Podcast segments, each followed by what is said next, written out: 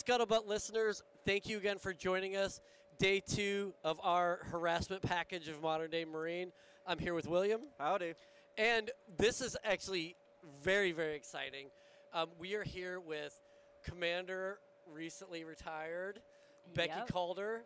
Thank you so much for being here. You are so welcome. I'm thrilled to be here. I, I am going to um, spend the next, what could be like the entire episode, but just about 30 seconds embarrassing you uh, relentlessly. Okay, I'm ready. So, recent, recent, recently retired commander, yes. United States Naval Academy graduate, where you were a star basketball player to the point of having your number retired. You don't usually do that. Well, I guess you could be so bad that like we're not ever going to give this number to anyone ever again. That's true. That's true. Um, F 18 pilot, 25 million flight hours, and the first female pilot to graduate from Top Gun. that Did I capture that correctly? pretty much captures it. My goodness. And your book is due out when? Um, not off the presses yet. oh man. Well, let me know because this needs this needs to be in the literary world. But thank you so much for being here. Of course. And then you just had a uh, talk at uh, Tun Tavern here at Modern Day Marine, correct? I did. I did. I was so honored to be asked to speak at Modern Day Marine, and I just finished. Yeah, I don't know why everybody doesn't have you on their schedules to talk, but um, so I guess what what was some of the wave the themes of your of your talk? Yeah, I um, was approached a few months ago to come be a speaker here, and I kind of had a, an open um, an open book of what I could talk about, and I think that what I focused on and what I hope people took away from the talk um, was really geared towards leadership. I am a student of leadership right now. Um, not as exciting as um, you know some of the all the stuff here on the on the show floor. somebody's for- lead us to it, right? modern day Marine, but um, I am in the middle of a PhD program studying leadership. So I am just about, just over halfway done of um, in this program, and so I put together um, a talk about leadership and and how um, part of my story. I shared part of part of my story, my experiences, my struggles, and just focused on some leadership ideas that I think are um, really important in today's military. How cool! Yeah. Um, well, yeah. Could you tell us a little bit about what that About- because you just retired Yeah. here a couple weeks ago. Yeah. Um, so yeah, what was that path like? Like, did you come from a military family? No, and in fact, I spoke on that today. Um, it's a question I get asked a lot, and um, the only reason that literally I'm sitting in the seat right next to you today is because of basketball. so I was recruited by the Naval Academy to p- play basketball. Yeah. I had no family in the military, um, no military, you know, history. You know, I nobody living in my family had served in the military, and uh, 100% honesty, I knew nothing about the Navy. Um, but the Naval Academy recruited me, and I decided to give it a shot. I said yes, and I went to the Naval Academy. That's fascinating because I mean I got to imagine that they weren't the only school beating down your door. I mean, what was it about the Naval Academy? Like, I mean, Annapolis is beautiful and It all. is but beautiful. If you don't come from a military family, and it's- it seems like there's other places to play It's not the most traditional college lifestyle, to say the It's least. You're not. right. Um, I am actually from a small town in Washington State, and my sisters and I uh, went.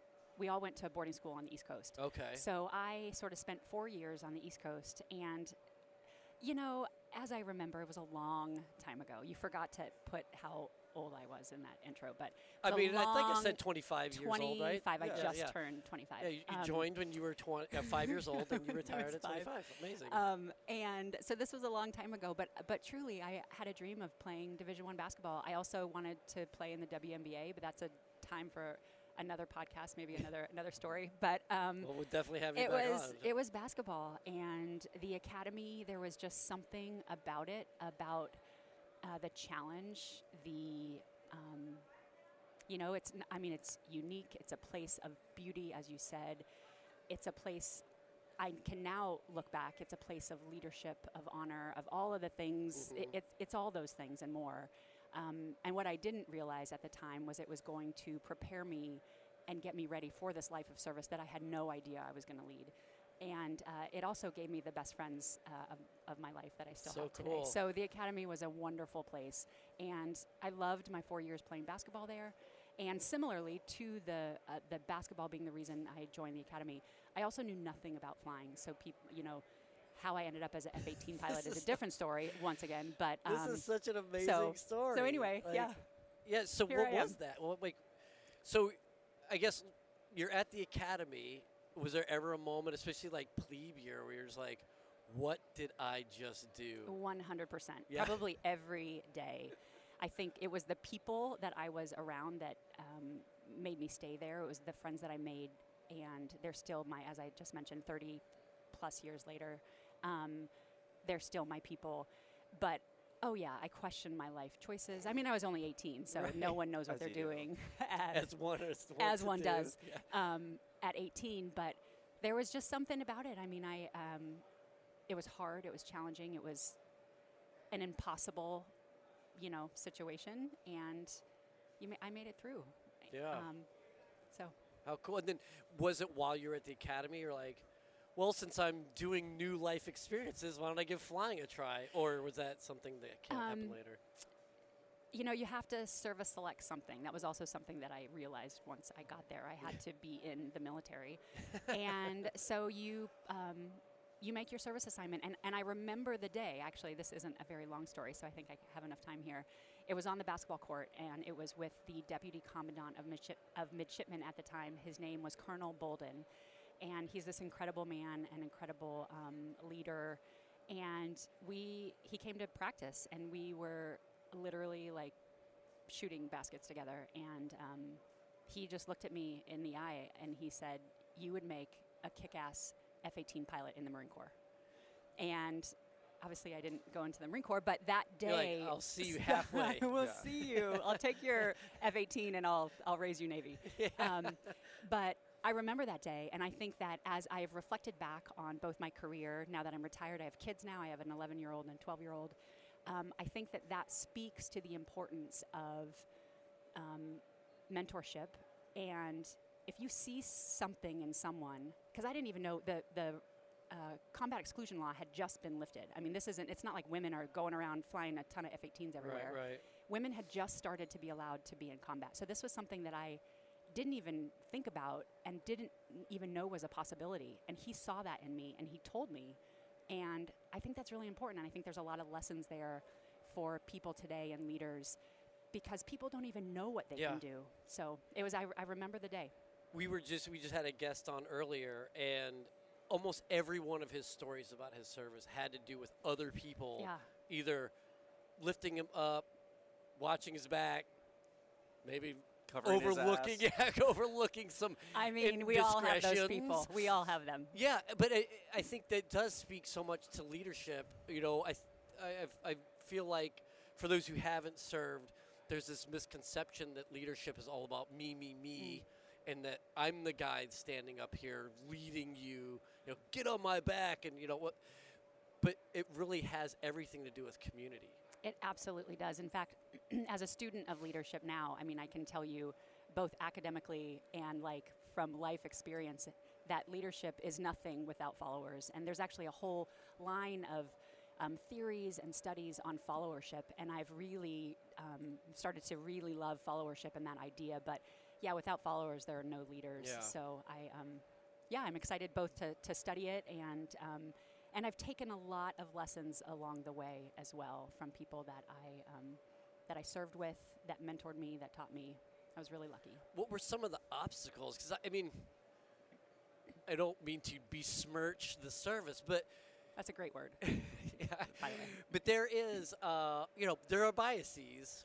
Spoiler alert. How was that? Because, like you mentioned, like we had just lifted some of these restrictions on women in combat and, and things that you weren't even necessarily fully aware of. What what were those hurdles and how how was that and, and what was the how, I mean, like was it persevering made you stronger or was it ever like what am I again what am I doing? Um, I it was the easy answer is it was all of it. Yeah. I think that some of the things I actually talked about today um, to the audience was about some of those experiences being the first you know at a few things that I've done um, just by by the nature of the time that I started flying when I joined the academy um, I never set out to be a first at anything. Mhm. I set out to play basketball, then get F-18s, and then be the best F- F-18 pilot I could be. I think um, all of the noise, all of the biases. I, yes, I experienced it. It was hard, um, but and there's a phrase, and I actually, um, if people are listening who were at the talk, they're going to hear me repeat some things. But there's this phrase that um, I other people may have experienced. It's called being the model minority. And you know, I've learned about that phrase. I've learned what that means. I learn. I've learned what comes with that, and it it kind of has spoken to and speaks to my experience a little bit. When you're the only one in the room, when you're the first to do anything, there's a lot of spotlight on you. As you were just saying, you know, all, everyone wants to know what you're doing, um, how you're doing, your performance. Um, you know, a lot. There's a lot. There's Mhm. a lot that goes with it, and I think that a few things, you know, when looking back on my service, this was a, a while ago. I mean, I put my head down. We were at war, and I did my job. And I think that I did it the best that I could. I did not do it perfectly. I have those people who have, you Mm. know, that are behind me and supported me, and I needed all of the support I could get. But um, I realize now that one thing, I didn't know it then, but I can look back and, and I realized that th- there were sort of two things that, that I really leaned on, and it was to make sure that I was credible and I was capable. And so you're, and, and I talked to a few um, young women who were at the talk today, and they said, "What you know, if, if what do you do? How did you do it?" And I said, "You know, if you can just focus, you find what you want to do." And for me, that was basketball and then F-18s, and I just made sure that everything that I did, I was credible and I was capable, and gender had nothing to do with it. I um, wanted to be the best F-18 pilot I could be, and for me, that meant going to Top Gun, and so I did it. It came with, you know, it came with some spotlight, but that happens sometimes. Yeah, yeah. I mean, Tom Cruise, he Yeah, didn't make he it through kno- Top Gun without some spotlight. he got so- some spotlight, and he, ma- I mean, he has some good friends. and he was unsafe, he was. according to He was, and he broke rules. yeah. Well, do you mind uh, digging into some of those experiences at Top Gun for us, you know, uh, lowly non-pilots? Wait, did they issue you a motorcycle right when you got there? I got a motorcycle. We played a lot of volleyball. Awesome. And all of it. We ride elevators on aircraft carriers. I knew it. Um, you know, I actually had a couple questions today about the movie, and um, the movie w- is was great. My family and I went to go see it, and we loved uh, the second movie. We we all saw that together. I think Top Gun, the actual Top Gun, was a um, it's an amazing you know center of excellence. As cheesy as that sounds, it is a place where um, you are expected to become the, the best at your craft and the best uh, pilots and flight officers go there and learn to be um, precise, uh, as perfect as they can be in the aircraft. And you learn to be uh, a great teacher.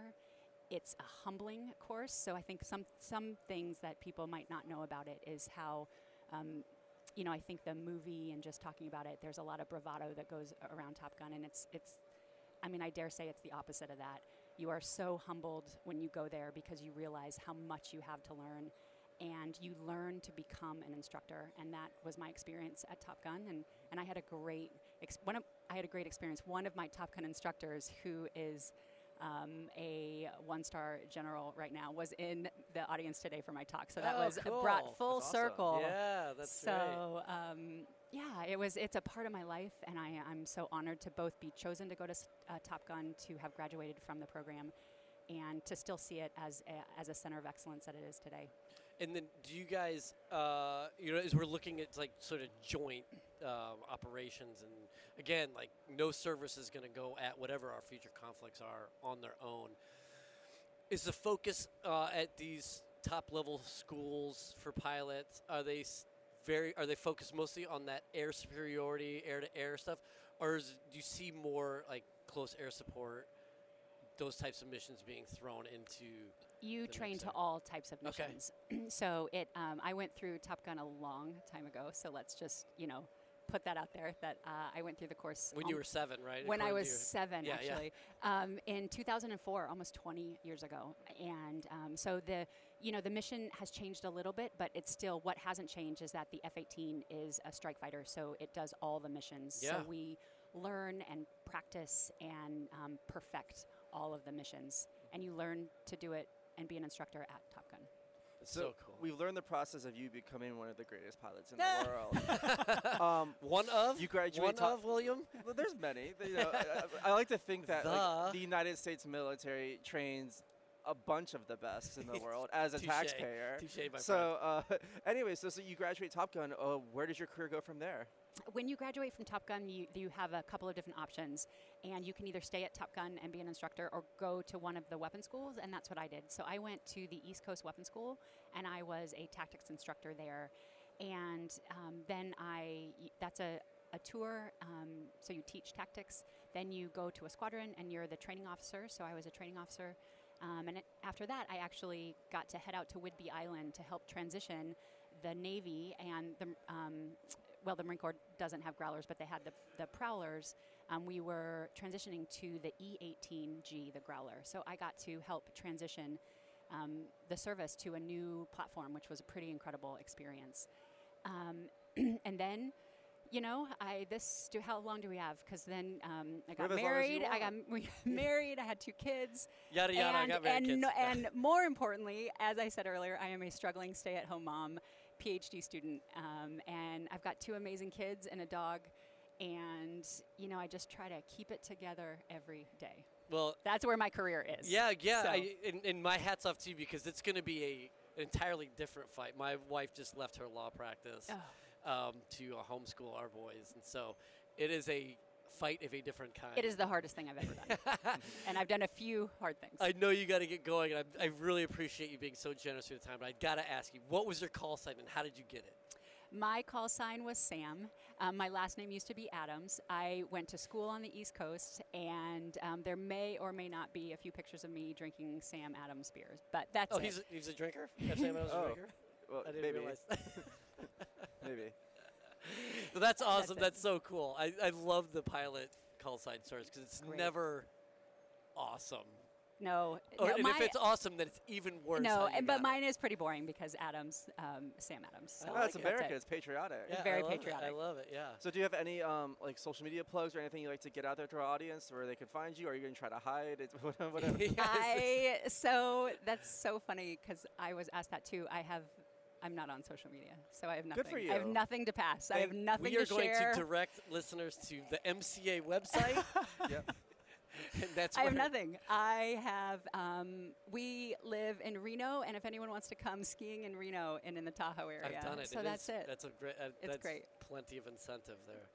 Well, Becky, thank you so much for taking the time to be here. This is really great. I, I, I honestly, I'm, I'm not.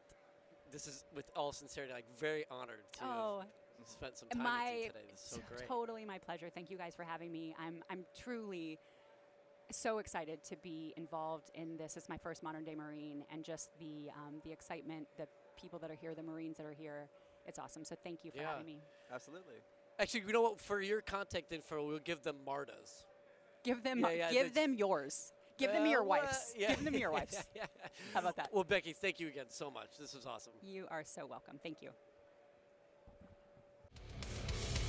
Scuttlebutt is a production of the Marine Corps Association. I am William Truding, but you've also heard the voices or contributions of Vic Rubel, USMC retired, Nancy Lichman, retired Frazier. The opinions expressed in this episode do not reflect the official stance of the Marine Corps, DoD, or Marine Corps Association.